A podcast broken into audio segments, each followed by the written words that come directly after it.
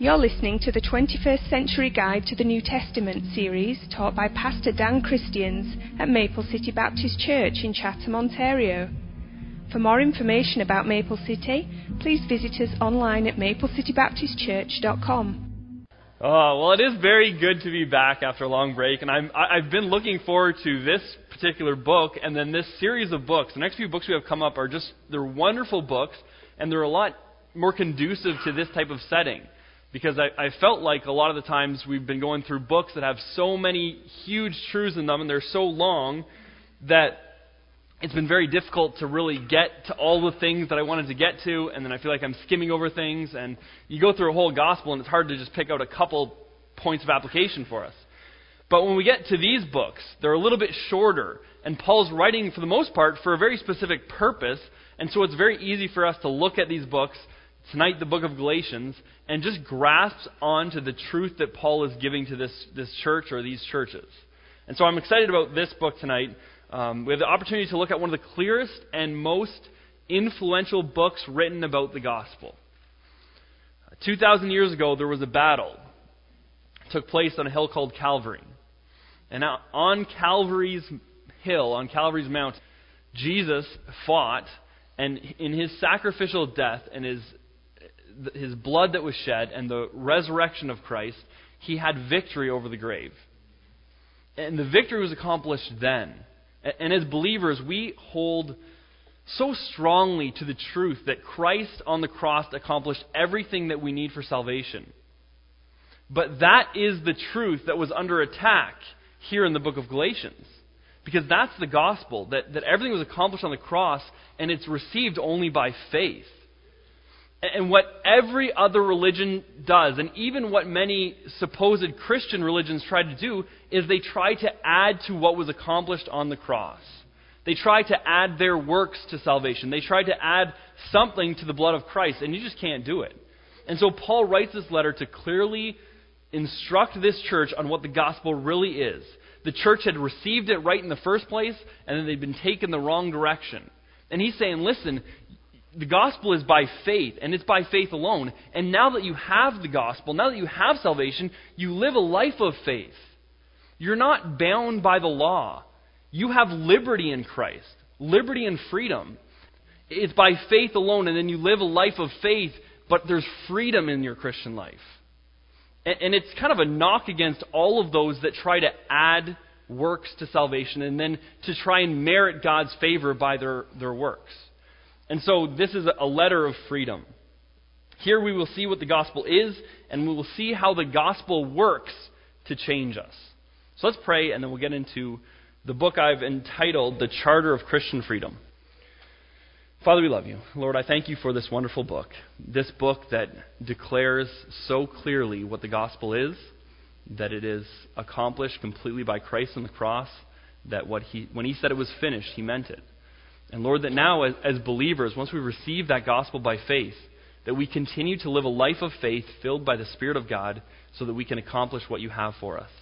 Lord, every single one of us in this room that know Christ as Savior, we have the same battles. We battle to try and please you, to try and live a life of obedience, to try and do what we ought to do.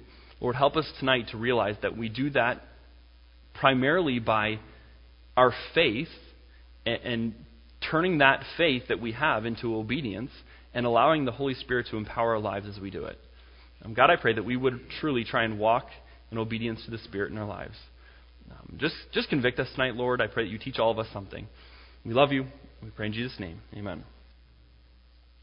So the author of the book of Galatians was the Apostle Paul. He starts out his book in Galatians chapter 1, verse 1. He says, Paul, an apostle, not of men, neither by man, but by Jesus Christ, and God the Father, who raised him from the dead, and all the brethren which are with me, unto the churches of Galatia.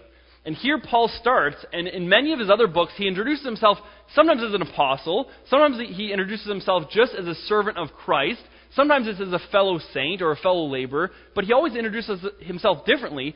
It is unique to the book of Galatians where it's only an apostle. That's it. And there's a reason for that. Because in the book of Galatians, Paul is about to tear the church apart. I mean, he doesn't have one good thing to say to the church of Galatia, to the churches of Galatia, these churches here. Nothing positive about their church, nothing positive about their lives or about what they're doing. All he is doing here is trying to correct something that he sees as the greatest problem that they could have, a problem with their understanding of the gospel. And so Paul is writing, and when we read the book, we see his passion. He's passionately writing with a fervor for the truth of the gospel. There are many other arguments that Paul gives nice logical conclusions about and that he hints at, but there is no other book where he is as adamant about this a truth as he is about justification by faith alone, apart from works. And that is what this book is.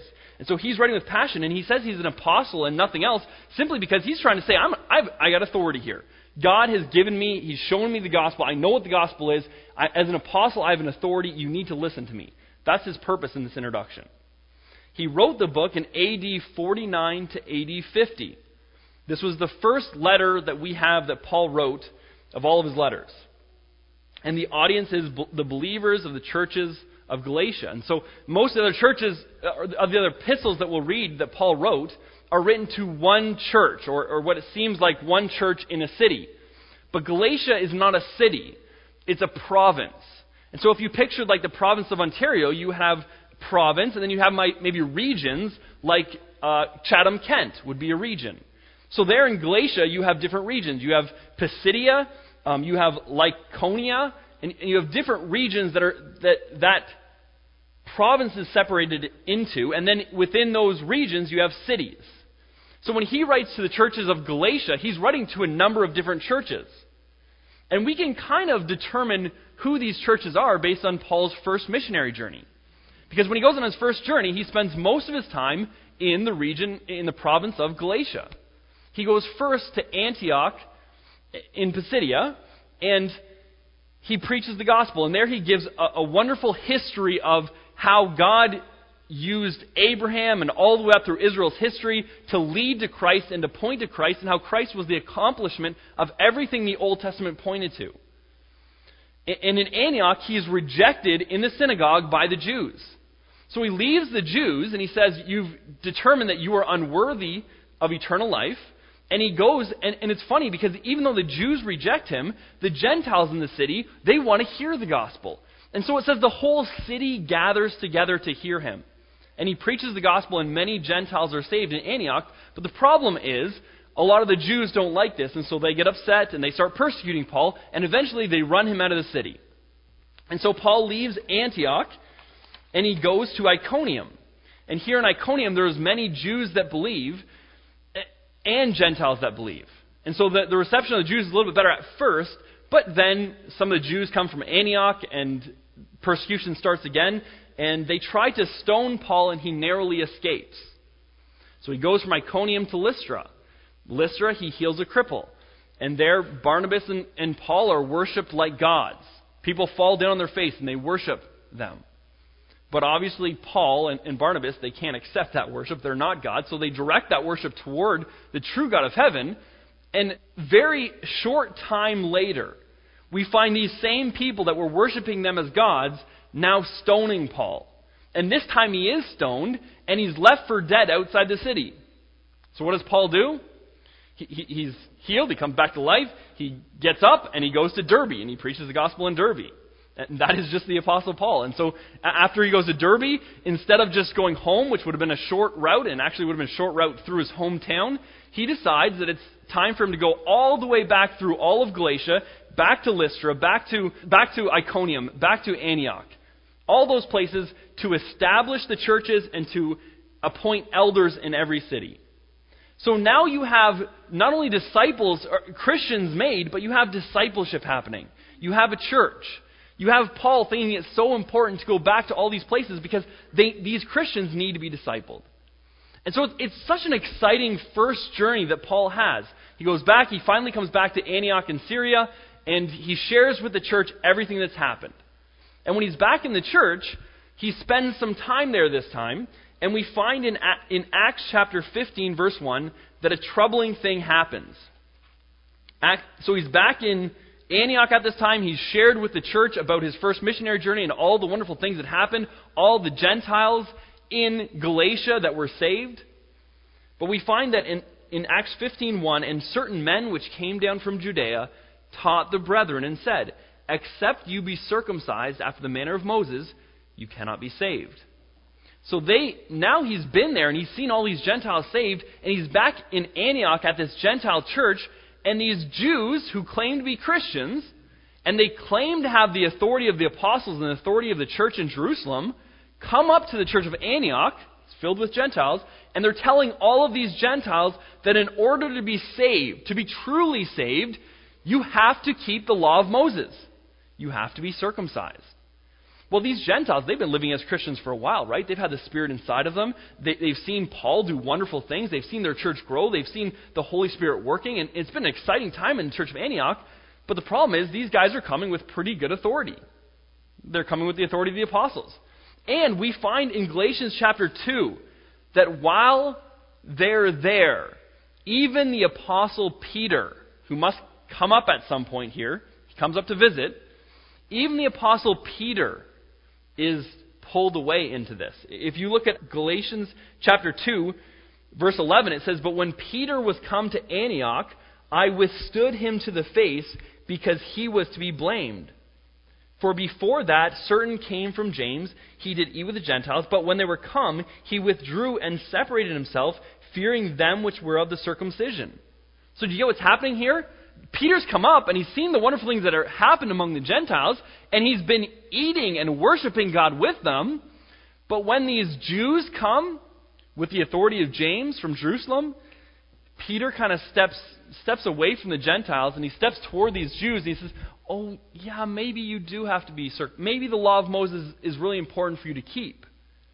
Well, Paul is upset about that. And it says here in Galatians 2:11 that Paul withstands him to the face. Okay? This is controversy in this church.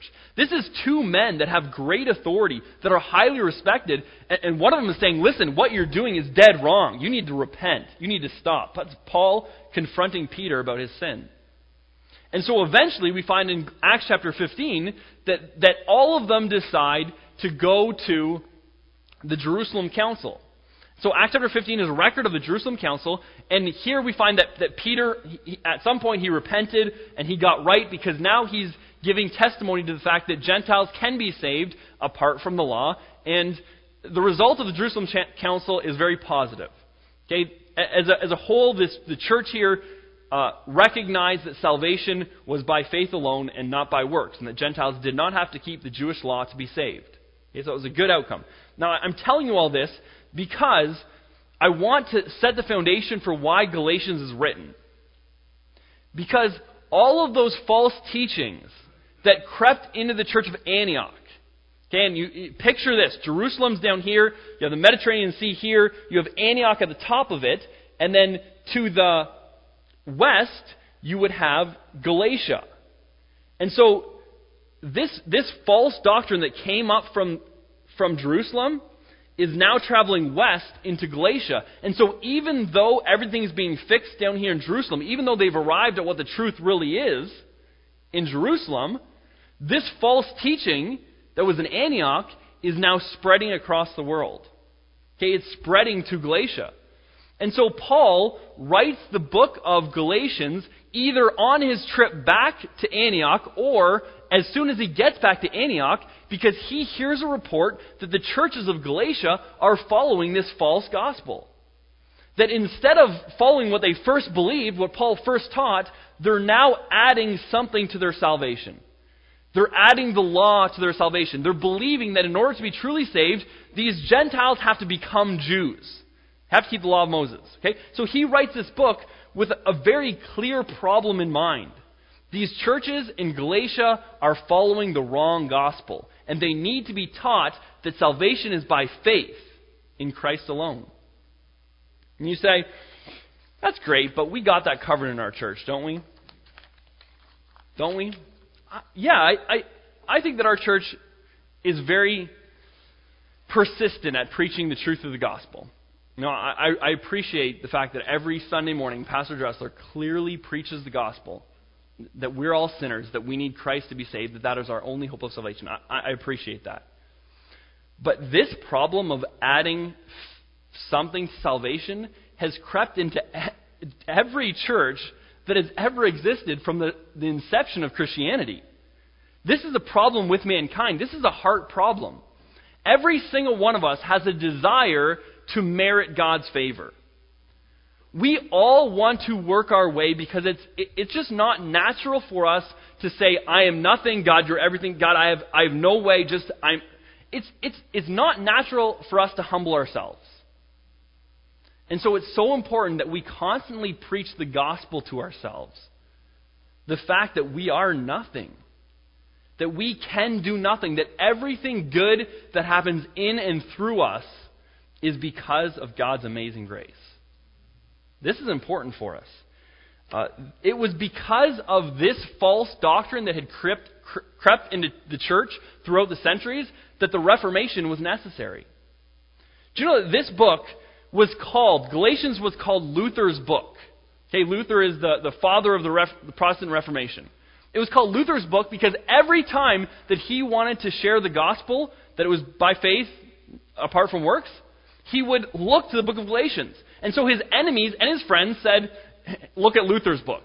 Okay, instead of calling it Galatians. Luther himself said about the book of Galatians, "This is my epistle, I have betrothed it to myself, it is my wife." He loved his book. I mean, he loved this book. And if you're a believer in Christ, and you're thrilled by the fact that you're saved by faith because you know you're nothing, you will love this book. Galatians is a wonderful presentation of the gospel. And not only is it a presentation of the gospel in how we're saved, but it's a presentation of the gospel in how we now live as saved people. In how the gospel changes every aspect of our lives. I mean, if you ever wanted a book that told you that once you get saved, you never leave the gospel, look at this book. The book of Galatians is the book for you. And so, with that in mind, let's look at its purpose. The purpose of the book of Galatians is to defend the gospel of justification by faith and to explain the function of the law, faith, and the Holy Spirit in the salvation and sanctification of all people. Okay, so first of all, we've covered that it's a defense of the truth of justification by faith. We get that part. But I think it goes on to explain the function of the law. So if the law can't save us, what does it do? What is it good for? It explains the function of the law. The function of faith. What does faith have to do with the Christian life? And is faith only used at salvation, or is there something about faith that continues on and changes us? And what does the Holy Spirit do in that process? So we're going to learn about all of those things. The book of Galatians teaches about all of those things and how those things work together for salvation and sanctification, for us as God's people becoming more like Him. We're going to look at these functions, the law, faith, and the Holy Spirit, separately to see how they work in the book of Galatians. So in Galatians chapter 3, verses 11 to 14, we kind of see all these things working together. It says, "But that no man is justified by the law in the sight of God, it is evident." Okay, so the law does not justify. It's evident, it's clear. "For the just shall live by faith. And the law is not of faith, but the man that doeth them shall live in them. Christ hath redeemed us from the curse of the law, being made a curse for us, for it is written, Cursed is every one that hangeth on a tree. That the blessing of Abraham might come on the Gentiles through Jesus Christ, that we might receive the promise of the Spirit through faith." The law cannot save, but the law has a purpose, because we'll find in a moment that the law leads us to Christ. It leads us to the point where we understand we need faith, and then by faith we receive the promise of the Spirit. So all these things work in our salvation, and all these things work in our sanctification. The function of the law. First of all, it does not justify. The law cannot justify. Galatians 2:1, I do not frustrate the grace of God. 2:21, sorry. I do not frustrate the grace of God, for if righteousness is come by the law, then Christ is dead in vain. So it does not justify, but it does lead us to Christ. Okay, we need to be very careful that we don't say the law is good for nothing, because that's not true either. It doesn't save, but it does lead us to Christ. So in a sense, it's necessary for salvation, because before you can understand that there's salvation offered, you need to understand that you're lost. And so it leads us to Christ. Galatians 3:24, wherefore the law was our schoolmaster to bring us unto Christ, that we might be justified by faith. The law does not burden the Christian anymore. In other words, there's no captivity by the law. There's no curse of the law. Ultimately, we are freed from the law. Galatians 3:25 says, but after that faith has come, we are no longer under a schoolmaster. Okay, and so as Christians, we don't just take the book and try and, from what the Bible says, make a list of 10 things that a Christian does and 10 things that a Christian doesn't, and just say, okay, for the rest of my life, I'm going to memorize these 10 things and just, I'm going to do them, and then I'm going to be a good Christian. Okay? That's not what this is about. It's not supposed to be that way. Okay? If we live that way, we have put ourselves under the law that Christ already fulfilled. And now, as believers, He has something better planned for us. The plan now is that we live a life through the Spirit of God. And so, when Paul talks about the law in the book of Galatians, he says, yes, we've been released from that curse, we've been released from that bondage, but we are now under a new master, we're now under the law of Christ. The law of Christ. Oh, well, what's the law of Christ? Love God, love your neighbor. Okay, that's great. But when Jesus said, love God and love your neighbor, what did he say after that? He said that all of the law is fulfilled if you keep these two things, that all of it rests on those two things, right? So Paul is not saying that the law was evil. He's not saying that the law was immoral or unjust or not right. He's saying that the way that the Christian keeps the law now is by living a life of faith that is empowered by the Spirit that will allow them to keep the law of Christ. And ultimately, because the law that was given in the Old Testament still reveals who God is. Right? God didn't change. His moral attributes didn't change. So the moral law of the Old Testament, it still is in effect for Christians. It's just different. It's not do's and don'ts. It is Spirit of God trying to keep the law of Christ, trying to love other people and love God. Number 4, the law does reveal what it is to love and obey Christ. Galatians 5:14 says, for all the law is fulfilled in one word, even this, thou shalt love thy neighbor as thyself. So are we supposed to keep a law? Well, yeah, we are. Function of faith. That's the function of the law. What is the function of faith? Faith, first of all, leads us to salvation. Galatians 3:26 says, for all ye are children of God by faith in Christ Jesus. Galatians 5:5-6 says, for we... through the Spirit, wait for the hope of righteousness by faith. For in Jesus Christ neither circumcision availeth anything, nor uncircumcision, but faith which worketh by love. And I like that point, that last part that's interesting to me. So first of all, we have salvation very clearly by faith. I mean, the word faith is used 22 times in the book of Galatians, and just about every time he's talking about how salvation happens. It's by faith. But here we see that it's faith which works by love. And that leads us to the second point. What is the function of faith? The function of faith is now our sanctification. So yes, salvation is received by faith. But faith doesn't end there, because faith, real faith, works by love. Faith works itself out. A faith that works is a faith that works. Does that make sense? A faith that works. Okay, a faith that is profitable, a faith that leads to salvation, is a faith that ultimately bears some fruit. Okay, there is this argument that goes on in Christianity, and part of it is just the labels that we give things. But you have the one side that is this kind of easy believism, and it's say these words, say this prayer, you know, just repeat after me, and you'll be saved. Okay, and there's a lot of people that they say that prayer because they want to stop talking to you. Okay? Or because they've heard, well, if you just say these words, you go to heaven. Well, who wouldn't just say those words? Okay? But the problem is, in those presentations of the gospel, there's often a lack of, here's the law, here is your guilt, here's your condemnation, this is who you are without Christ. You are on your way to hell. Okay, there's a lack of the truth of the condemnation, the just condemnation of sinners. And it's just like you just jump to, Jesus loves you, pray to him, and he'll save you. Okay, so there's easy believers on one side. The other side of that argument is called lordship salvation. And in lordship salvation, it says the only way you can be saved is if you make Jesus the Lord of everything in your life. And so when you trust Christ for salvation, you are also obeying him in every way. And if you don't obey him in every way, then you're not really saved. Okay? Now, I just presented the very extreme end of both. Here's the thing.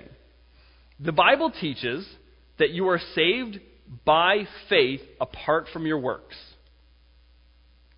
And the Bible teaches that if you are saved by faith apart from your works, there will be fruit. And so if you want to know where on this spectrum that I lie, I've got to lie a lot closer to the idea of lordship salvation than I do to the idea of easy believism.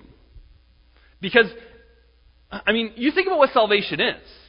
Now, I'm not saying I know Christians mess up. I know we fall. I know we fail. And I praise God that he forgives us. And I know that there are some Christians that go through extended periods of time where they're in rebellion to God. And the whole time, God is working on them. And if he's not working on them, then they're not really saved. So I get that. But what I'm trying to say is you do nothing to merit your salvation. But if you understand that the point you got saved, you repented of your sin. You saw your sin as wicked before God. You saw that Jesus paid the penalty of that sin on the cross, that he suffered and he was separated from God and he died because you are wicked and terrible. When you see that that's what the gospel is, I have a very hard time believing that you can repent of that and then never change anything in your life after you ask Jesus to be your Savior. Do you realize that the words that are used for a Christian are a new creature? You're now indwelt by the Spirit. You're a child of God. You're a child of the King. You're joint heirs with Christ. You are a whole lot of wonderful, wonderful things. That happens the moment you believe. Right? You're no longer a citizen of this world. You're a citizen of heaven. Right now, if you're saved. The moment you got saved. That's a huge change in who you are. Now you have God inside of you. There is no indication of Scripture that if you are not bearing fruit in your life, that you should assume that you're saved. Yeah, I guess that's the best way to put it. Now, none of those works got you saved. There is nothing you did to add to your salvation. All of it is just a manifestation of what God did in you. Does that make sense? And so, the moment you get saved, you do not... It's not like, okay, for the very rest of my life, I won't do anything that ever displeases God. But you do repent of your sin. You turn from it. You turn to Christ. You have a new master. Okay, you're a new person. And your attitude changes. And people will say, the thief on the cross. Could the thief on the cross, did he do anything good? And their answer is, absolutely not. He had no chance to do good works. I bet he's in heaven wishing he did. And I bet that if he could get off the cross, the first thing he would do is fall on his face. Okay? The attitude changes. And that's it for a Christian. We gotta get this. Everything about us changes. So Paul is not teaching that you no longer have the law, and so don't do anything. Do whatever you want. He is teaching that what happened in you, the Spirit in you, this gospel, it's enough to change you. That law, it's just... I mean, it's weak compared to what you have now. It just led you here. But it can't now perfect you. You could never have been perfected by the law. And that's his argument in the book of Galatians. And so the function of faith is salvation, and then it's sanctification. Faith, well, let me ask you. You have two people, and both of them pray to God, and they say, Lord, I have a field. I want you to... help me grow some crops and make it rain. Just help it to rain, God. Help all everything to happen properly so that I'll have a nice crop. And then one man leaves that place, and he goes out and he plants his seed. And he gets ready for the harvest. And he's getting his tools ready. He's getting everything. The other guy goes out and he tells all of his friends that he prayed to God and that there's this wonderful thing that God is just going to miraculously do in his field. The question is, which person actually had faith? I think it's the first guy. It's the first guy that said, God, do this. I want you to do this. Here's the seed. I'm going to put the seed in the earth. So is it the person that just says they have faith? Or is it the person that acts like they have faith that actually has faith? Isn't that James' argument? When he says, show me your faith without your works, and I'll show you my faith by my works. Faith produce works. Do you know how all of this is possible? How all of the good things actually happen in the end? Ultimately, they all happen because of the Spirit of God. 20 times in the book of Galatians, we have the Spirit helping believers, empowerment for Christian living, strength to stand against temptation, help to be more like Christ in our attitude and our actions. All of this happens by the Spirit. Let's read the wonderful verse in Galatians chapter 5, starting at verse 16. And these might be the best verses in the New Testament to explain how you live the Christian life. Okay? Galatians 5, starting at 16. This I say then, walk in the Spirit, and you will not fulfill the lust of the flesh. For the flesh lusts against the Spirit, and the Spirit against the flesh. And these are contrary the one to another, so that you cannot do the things you would. But if you be led by the Spirit, you are not under the law. Now the works of the flesh are manifest. And so this is what he's going to say. His argument here is, when you're in the flesh, these are the things that just naturally happen. Okay? The works of the law, or the works of the flesh, they're manifest in these. Adultery, fornication, uncleanness, lasciviousness, idolatry, witchcraft, hatred, variance, emulations, wrath, strife, seditions, heresies, envyings, murders, drunkenness, revelings, and such like, of the which I tell you before, as I have told you in the time past, that they which do such things shall not inherit the kingdom of God. But in contrast to the natural things that happen when you're living in the flesh, this is what happens when you live in the Spirit, okay? But the fruit of the Spirit is love, joy, peace, long-suffering, gentleness, goodness, faith, meekness, temperance. Against such there is no law. And they that are Christ have crucified the flesh with the affections and lusts. Aren't those wonderful verses?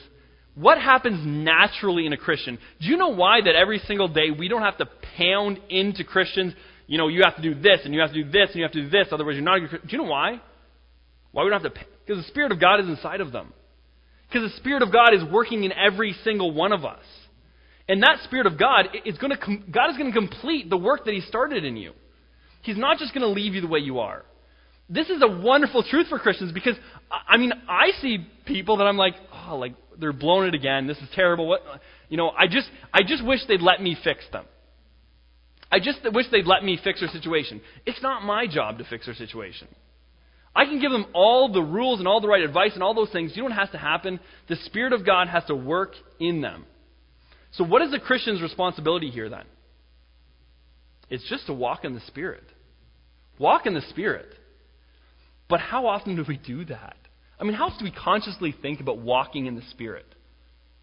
That the Christian life is not about rules, but it's relational. We say it all the time. I know we say it. But how often does our relationship with Christ and the power of the Spirit in our lives manifest itself in us just being joyful? Being joyful when it seems hard, when most people wouldn't be joyful.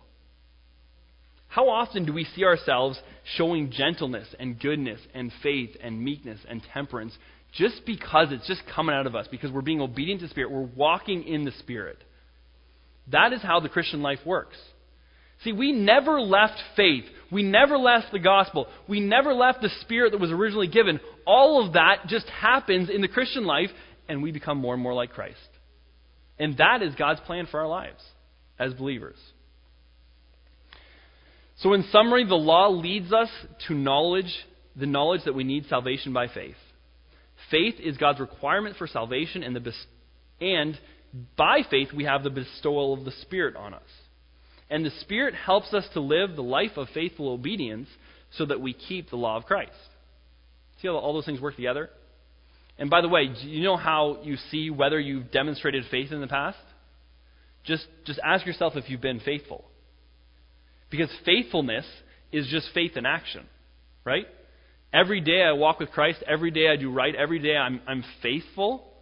That is every day me demonstrating my faith. And so your history demonstrates how much faith you've demonstrated in the past. If you have a history of being faithful to Christ, then you see a past of great faith. And if you want your future to be a future where you're demonstrating faith, then every day be faithful. Faithfully obedient to the Spirit. We all like faith, right? But it's hard to convince people that the most important thing is just faithfulness. So the outline of the book. The first two chapters, I believe this is the introduction to the book and the authentication of Paul's apostleship. So he's introducing himself. He's trying to demonstrate that he really is an apostle, because I think that's being challenged here in the church because the gospel's been so messed up. Chapters 3 and 4, it's the doctrine of justification by faith alone. And chapters 5 and 6 is the practice of the life of liberty in light of the gospel. So 3 and 4, he gives the deep doctrine. These are the truths. It's what you need to know. And just like Paul always does, he finishes with 5 and 6. Here is where it gets practical. Here is where these truths change your life. Key verse of the book, Galatians 5, chapter 1. Stand fast, therefore, in the liberty wherewith Christ hath made us free, and be not entangled again with the yoke of bondage. That kind of sums up Paul's message to them. You've got freedom in Christ, so stand fast in that freedom. Don't be entangled with the yoke of bondage that they're putting on you. Lessons learned. Very quickly, two lessons. Number one, religious actions apart from a relationship with Christ are futile. When I step back from this book and I tried to look at the whole picture of the book, you realize that he's writing to a church, and their problem is that they're trying to keep the law. Right? He wrote the last book to the church of Corinth, and what was the problem with the Corinthians? License. I mean, they had no regard for the law. They did whatever they wanted to. They were doing terrible things in church. And so now he writes to a church who is trying to do all the right things. In fact, maybe they're going even further than they need to go, in a sense. They're keeping laws that aren't for them. And to this church, who from the outward appearance has pretty good actions, he writes a book where he says nothing good about them, and he scolds them. In fact, in chapter 3, verse 1, he calls them foolish. You can't call people a worse word in this day than a fool. And he says, you're so foolish. Why? How could you possibly think that the law is going to perfect you when you didn't even start there? You started in the Spirit. So you'll be perfected then by the Spirit. It just makes sense.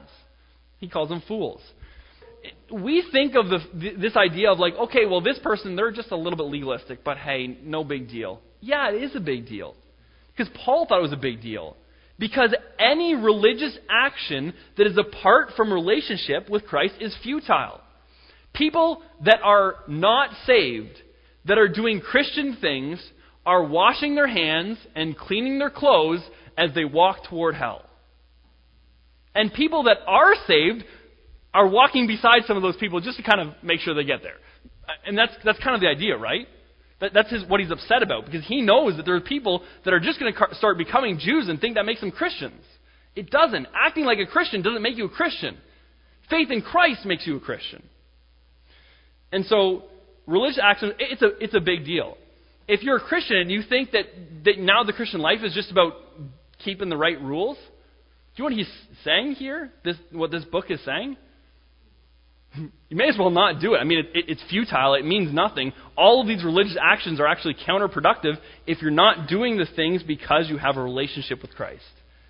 And you won't do those things if you have a relationship with Christ, because the Spirit will guide you otherwise.